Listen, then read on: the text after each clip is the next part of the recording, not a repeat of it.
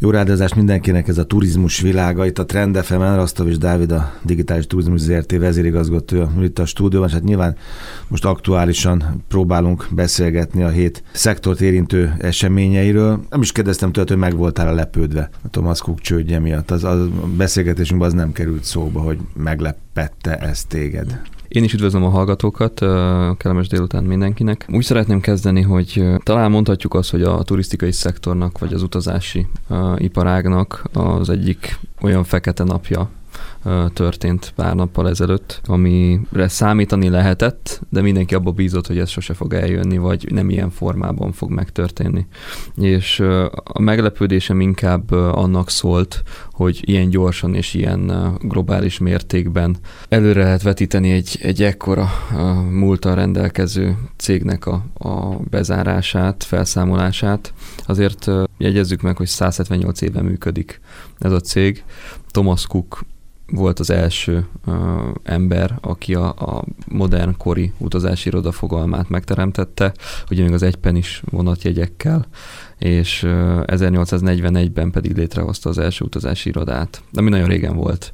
Azóta rengeteg minden változott. Uh, főleg az elmúlt húsz évben. Főleg az elmúlt húsz évben, vagy inkább az elmúlt négyben, és uh, kettő évvel ezelőtt tartottam, kettő és fél évvel ezelőtt tartottam az első uh, szakmai előadásomat uh, turisztikai grémiumok előtt, ahol uh, Thomas Cookkal indítottam, tehát az első dián ő szerepelt, hogy ő teremtette Emlékszem, meg. meg az első műsorban is beszéltél. Így erről, van. De ez így az egypen is vonat, hogy ez akkor is szóval igen. Kellett, igen. igen, tehát hogy az origó pontja uh-huh. a mhm. turisztikának, vagy a, úgymond a globális uh, turizmus megalapozásának honnan indult, és uh, kettő évvel ezelőtt, másfél évvel ezelőtt volt már egy hasonló beszélgetésem, hogy mi lesz a jelenlegi utazási irodákkal, hova lehet fejlődni, milyen lépéseket lehet tenni annak érdekében, hogy az internetes forradalom ne söpörje maga alá a, ezeket az óriási globális cégeket.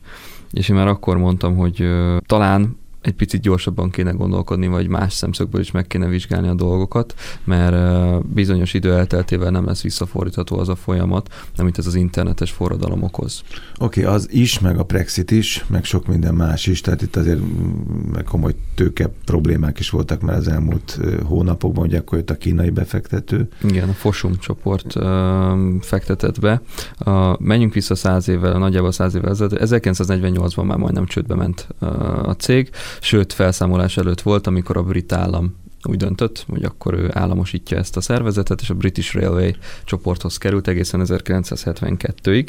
Majd 2011 eltelik 50 év, 2011-ben megint szintén majdnem csődbe megy, csak mentőcsomagot dobnak neki, és a mentőcsomagot megelőzte amúgy egy cégvel, cégfelvásárlás, tehát a indikátor oldalt meg kell vizsgálni. 2007-ben maga a Thomas Cook csoport vásárolt fel egy céget, ami nagyjából másfél milliárd fontot bukott. És onnan indult el ez a úgymond lejtmenet. lejtmenet. 2011-ben beszállt a, a tőkebefektető, és azóta is a kamatterheket nyögte a cég tehát egy uh, eléggé hangzatos szám 2016-ban a bevételeinek egy harmadát kamattörlesztésre hmm. költötte. Tehát így azért nehéz fejleszteni, így azért nehéz tovább lépni egyről a kettőre. Jó, idegenforgalom D-napja, ugye ezt lehet összerakni, tehát 600 ezer ember egy időpillanatban, akit haza kell vinni, ugye az állam beszáll, hatalmas óriások csődbe mennek mindenféle szektorban, és ez sokan azt mondják, hogy ez egyfajta ilyen válság, hírnök vagy előjel ugye az autóipar mellé. Na mindegy is, ez jövőkutatók meg a gazdasági szakemberek dolga, de az, hogy bizonyos destinációk majd, hogy nem térdre estek a hírhalatára, az, az írtó érdekes a laikusnak, vagy a félig meddig laikusnak. Tehát amikor a görög szigetek fölteszik a kezüket, és azt mondják, hogy most mi lesz, akkor nem értem, hiszen azt mondom, hogy hát majd valaki beáll, majd valaki viszi az utasokat, hiszen amikor bedobsz egy követ a tóba, fodrozódik, hullámzik, de aztán a végén minden helyre áll. Valaki majd jön és elviszi a következő repülőket, a következő félmillió, egymillió utast mondjuk Krétára. Nem? Igen.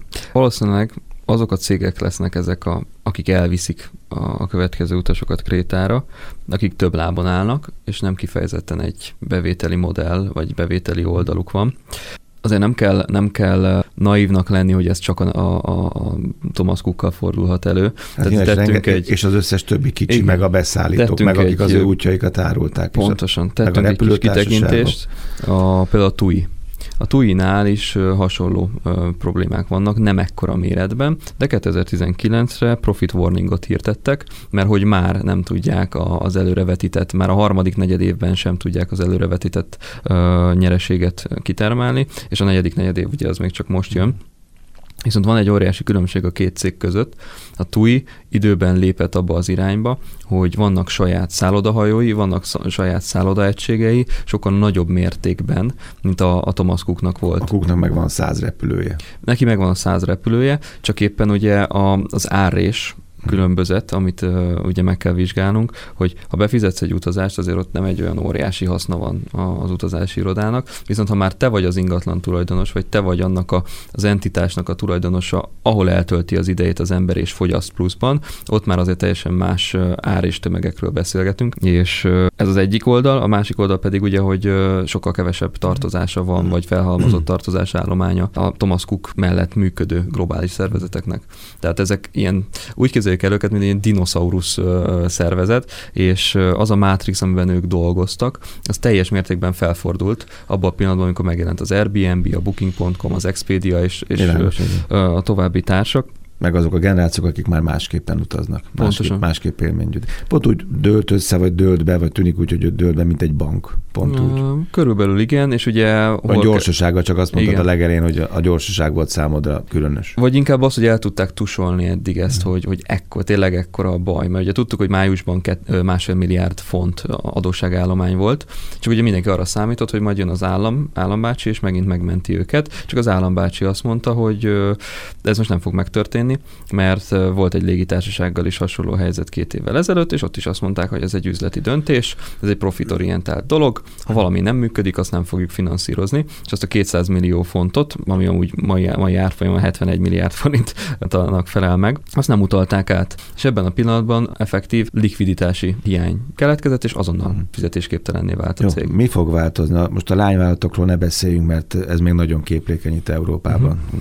Szlovákok, csehek, osztrákok, szlovákok, németek, vagy akár a magyarok. Ez majd kiderül, mindenki küzd nyilván a, a, a mhm. túlélésére, a saját esélyeit próbálja növelni. Mit fog ez változtatni tényleg röviden a szakmán, és mit fog ez változtatni a, a fogyasztók vásárlási szokásain? Szerintem három oldalt kell vizsgálnunk. Az egyik az, hogy a, a szolgáltató szektorban ez milyen mm, válsághangulatot fog elindítani. A másik, amit vizsgálnunk kell, hogy a fogyasztókban milyen bizalomvesztést ö, idézett elő az a az a hír, hogy a legnagyobb mm. így ment csődbe. A harmadik oldal pedig az, hogy mit jelent ez hosszú távon a teljes turisztikai szektornak. Minden evolúciónak vannak fordulópontjai, és a fordulópontok felrajzolnak, körülrajzolnak olyan beavatkozási pontokat, ahol uh, igenis tennünk kell valamit. És ez a tennünk kell valamit, ez nem lehet uh, egy-két-három éves folyamat, mert uh, a mai világban az egy-két-három év azt jelenti, hogy, uh, hogy, hogy momentumot vesztünk. Tehát elveszítjük azt a pillanatot, amikor még tehettünk volna valamit. Én úgy gondolom, hogy a, a utazási irodáknál uh, most valószínűleg van egy uh, alapvető válsághangulat, szervezeteken belül is, meg van egy, van egy bizonyos szintű szomorúság, hogy tényleg elmúlt valami, ami az utóbbi 20-30 évet fémjelezte. És igen, ez a klasszikus értelembe vett görögországi utazási irodás utazás, mm. ez nem biztos, hogy öt év múlva létező fogalom lesz. Azt kell megvizsgálni, és az, az irányba kell tenni lépéseket, hogy a klasszikus és a, a, a modernkori vagy a jövőben mutató utazási szokások között, hol van az a meccéspont, ahol ezek, a, ezek az utazási irodák az átállás Megtalálják időszakát... azt a réspiacot, ami nekik Megtalálják, meg az átállás időszakát túl tudják élni. Uh-huh. Tehát azért se az Airbnb, se a Booking.com, ezek, a, ezek a, az online foglalási rendszerek nem találták fel a spanyol viaszt másik oldalról közelítették meg, leegyszerűsítették a folyamatokat, viszont ugye sokszor beszéltünk már, hogy az embereknek szüksége van az utazási irodákra. Nagy-Britanniában a, fogyasztók, tehát hogyan, hogyan épült össze a Thomas Cooknak a, célcsoportja.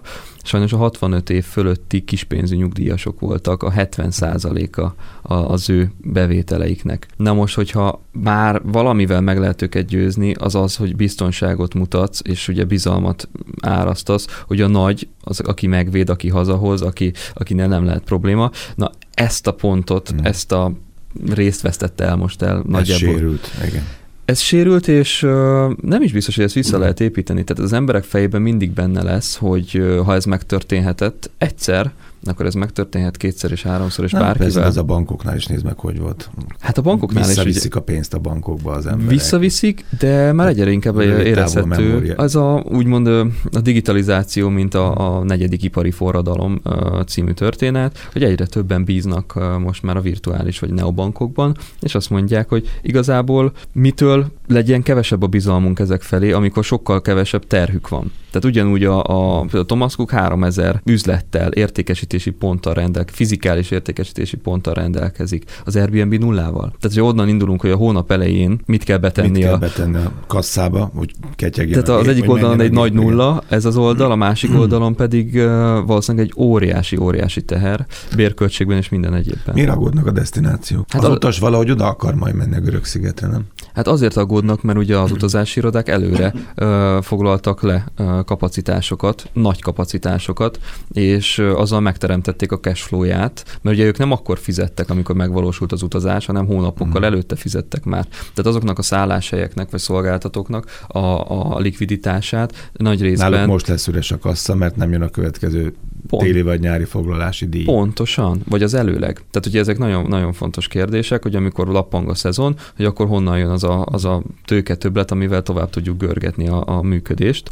Persze ez azoknál érdekes, akiknél, akiknél nincs meg ez a, a jó méretű tőkeállomány. Viszont ez most elveszik, és azok a, azok a foglalások, amik ugye nem valósulnak meg, üres lesz a szálloda.